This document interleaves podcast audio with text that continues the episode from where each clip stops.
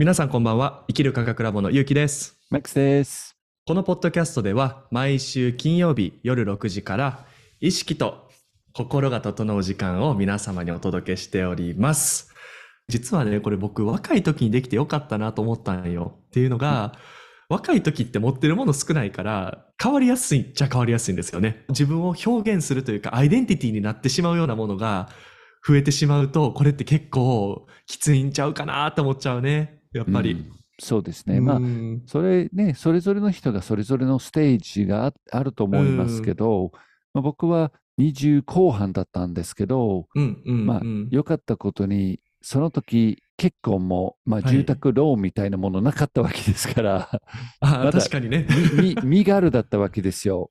なので、そうういうね、人生の中にもっと進んでる方ね、こうそれこそ住宅ローンとかそういったん。あの責任を持ってね、仕事を持って家族を養ってるとか、そういうことがあるんであればね、それもちろんね、パッとね、えー10代とか20代のように決めて変えることができないんだけれど、その場合はね、僕の勧めは、まず決めていただいて、自分の好きなことをやると決めていただいて、うん。それから、例えばなんですけど、3年間シフトしていく時間を自分で決めたり、5年間でもいいんです。ああ、ねなるほど。計画的に？うんえっていうのは、ね、やっぱりそういう、まあ、子供たちなり、なんなり、うん責任が違うわけですよ。ね。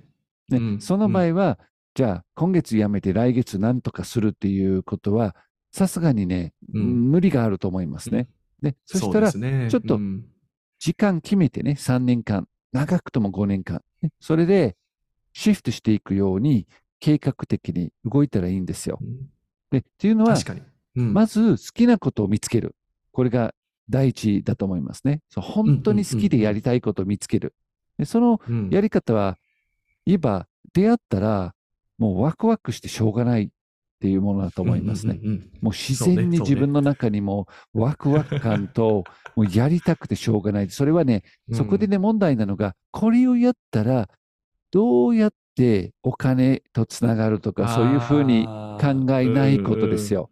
純そうやね。まさしく素直にそのワクかワクワク感に従って動くんです。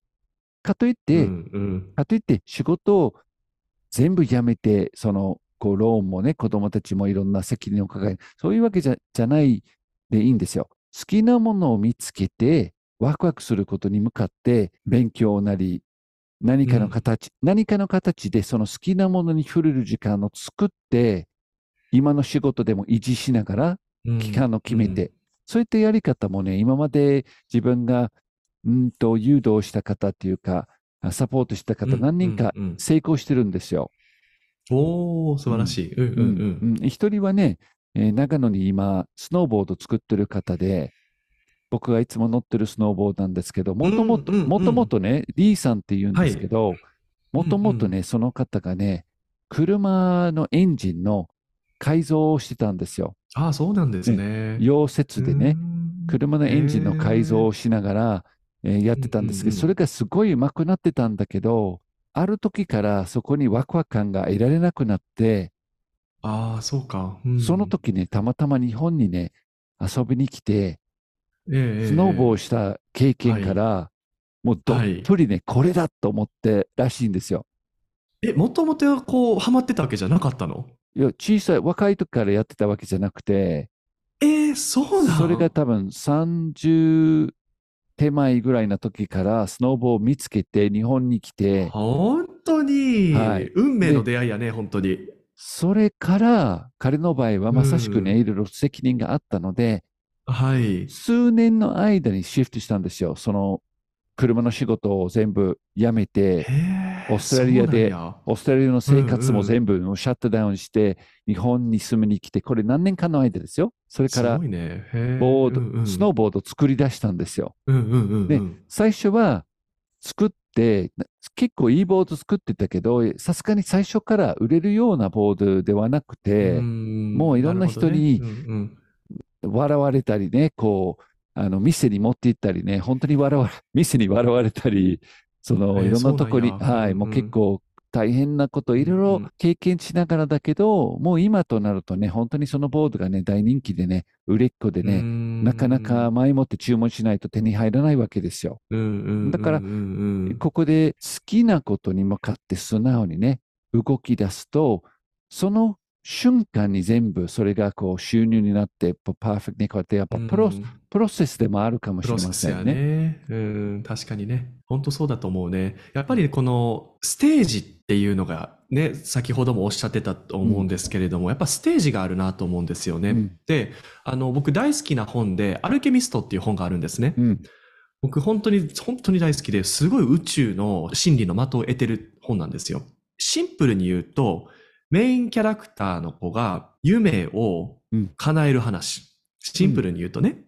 で、ただその夢っていうのは、事前に自分のお、自分にお告げみたいなのがあって、で、そのお告げをもう100%信じて、旅に出るっていう感じなんですよ。でね、その自分のその感覚に100%しこう素直になって一歩踏み出すと、まあ、いわゆるいろんなサインが出るんだって。で、これ僕も実際に体験してその通りやなと思うんですけど、まず一番最初のサインっていうのが、そうそうそう、その道で合ってますサイン。うんこのサインっていうのが、ご褒美が来るんですよ。うんそう、その通り。だから、とりあえずまずはこれで嬉しい、このご褒美というか、フィードバックをあなたに与えます、みたいなね。例えばはい初めて自分のことに正直になって始めた仕事っていうのが、うんもう本当にすごいお客さんに人気になったりとか、うんありがとうって言ってもらえたとか、はい。ね。例えば何か始めたスポーツがすごく上手にできてみんながうまいねって言ってくれたとか、うんそういうご褒美が来るんですよ。はい。ただ、そのご褒美っていうのは長続きしないんですよね。えこれね、多分俗に言うね、ビギナーズラックにも近いかもね。えうんうんで、その長続きしない理由っていうのが今度ね、試練的なものが来るんだ。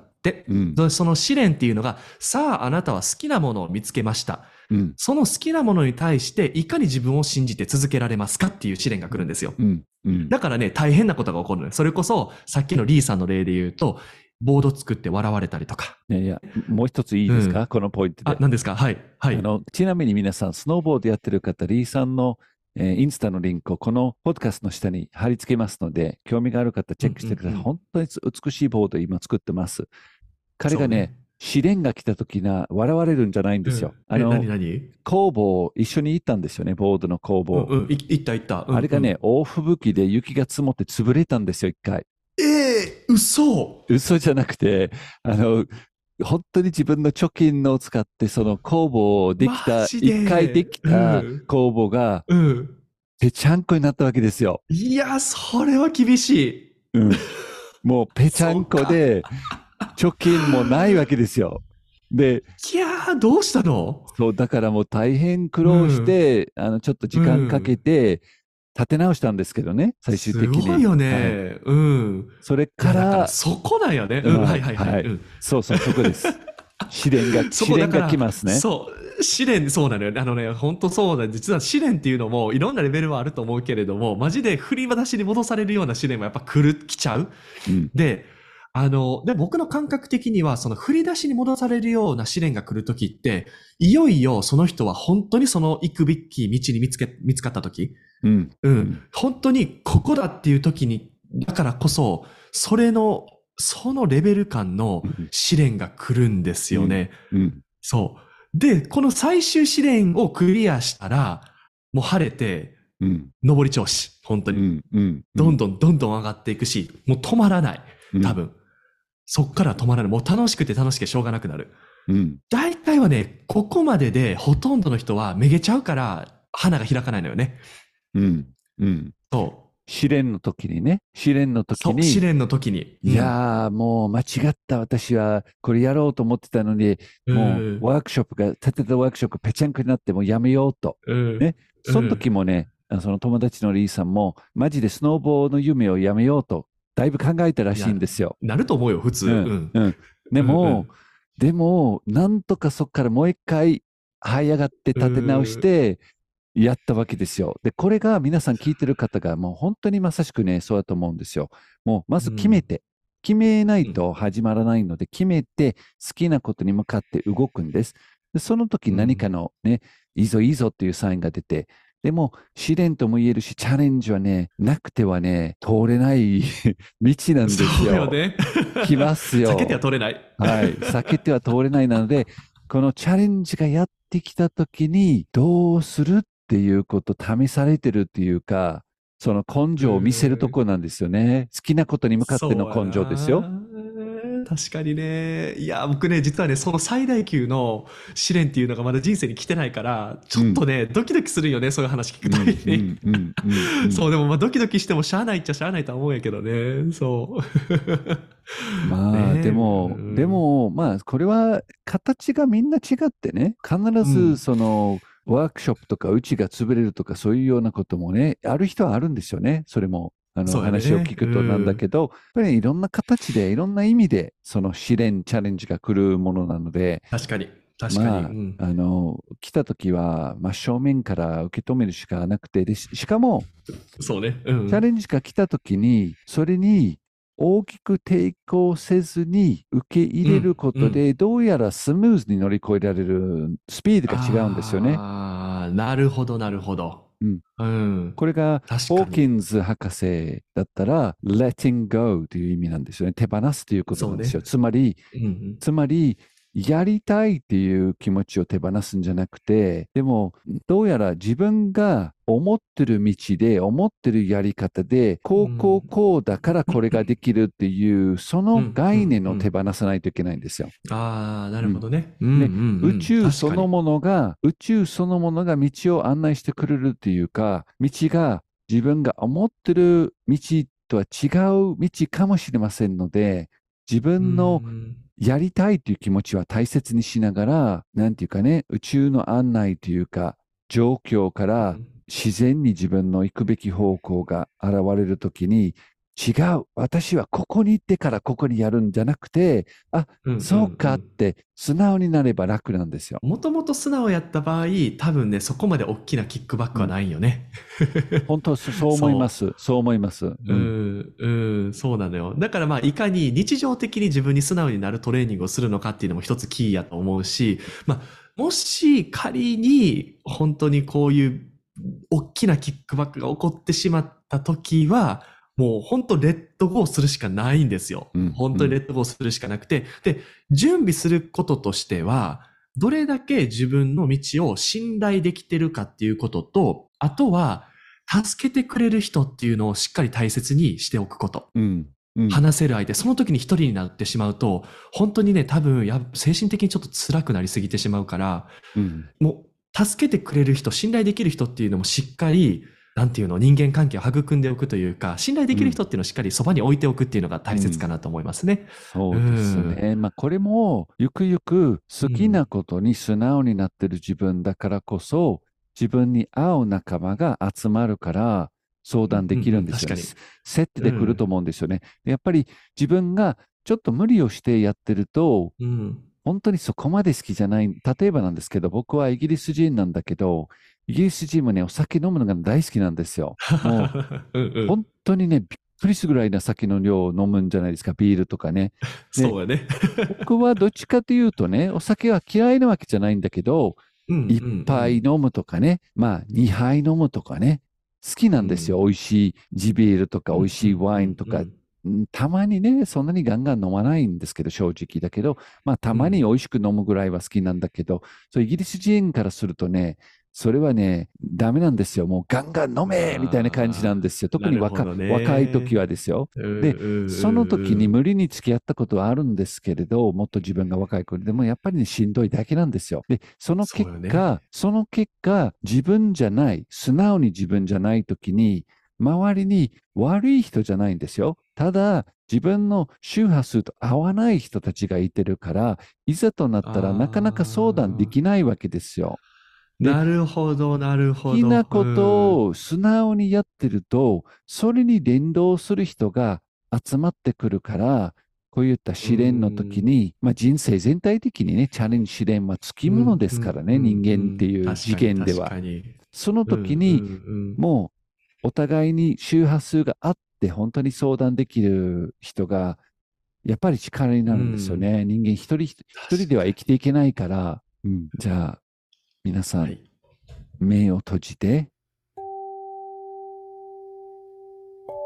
自分の呼吸に意識を向けます。鼻から吸って、鼻から吐き出す。スローな呼吸。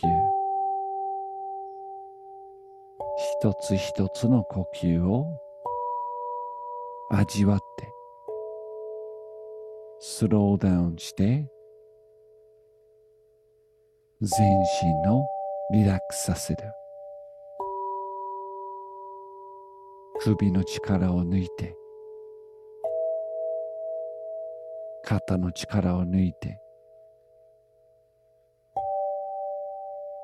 ニュートラルな状態。フラットな状態。ただただ入ってくる呼吸。出ていく呼吸です。その呼吸に意識を向けて。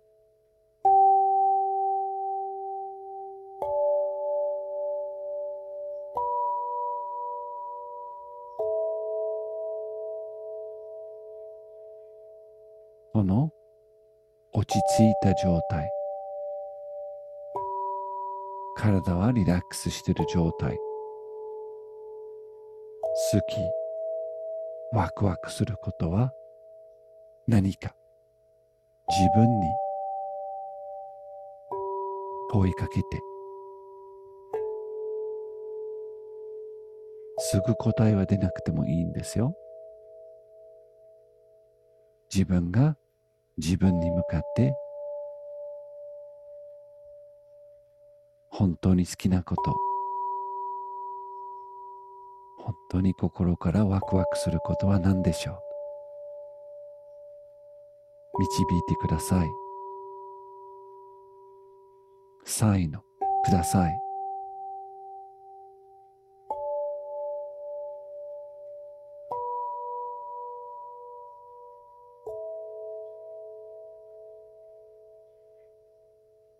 自分の呼吸に意識を戻しながら生きてる？生かされてる自分に？気づいて。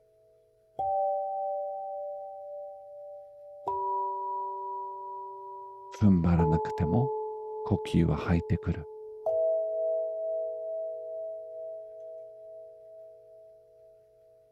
命が入ってくる。体を少し動かして準備ができたら目を開けましょう。はい。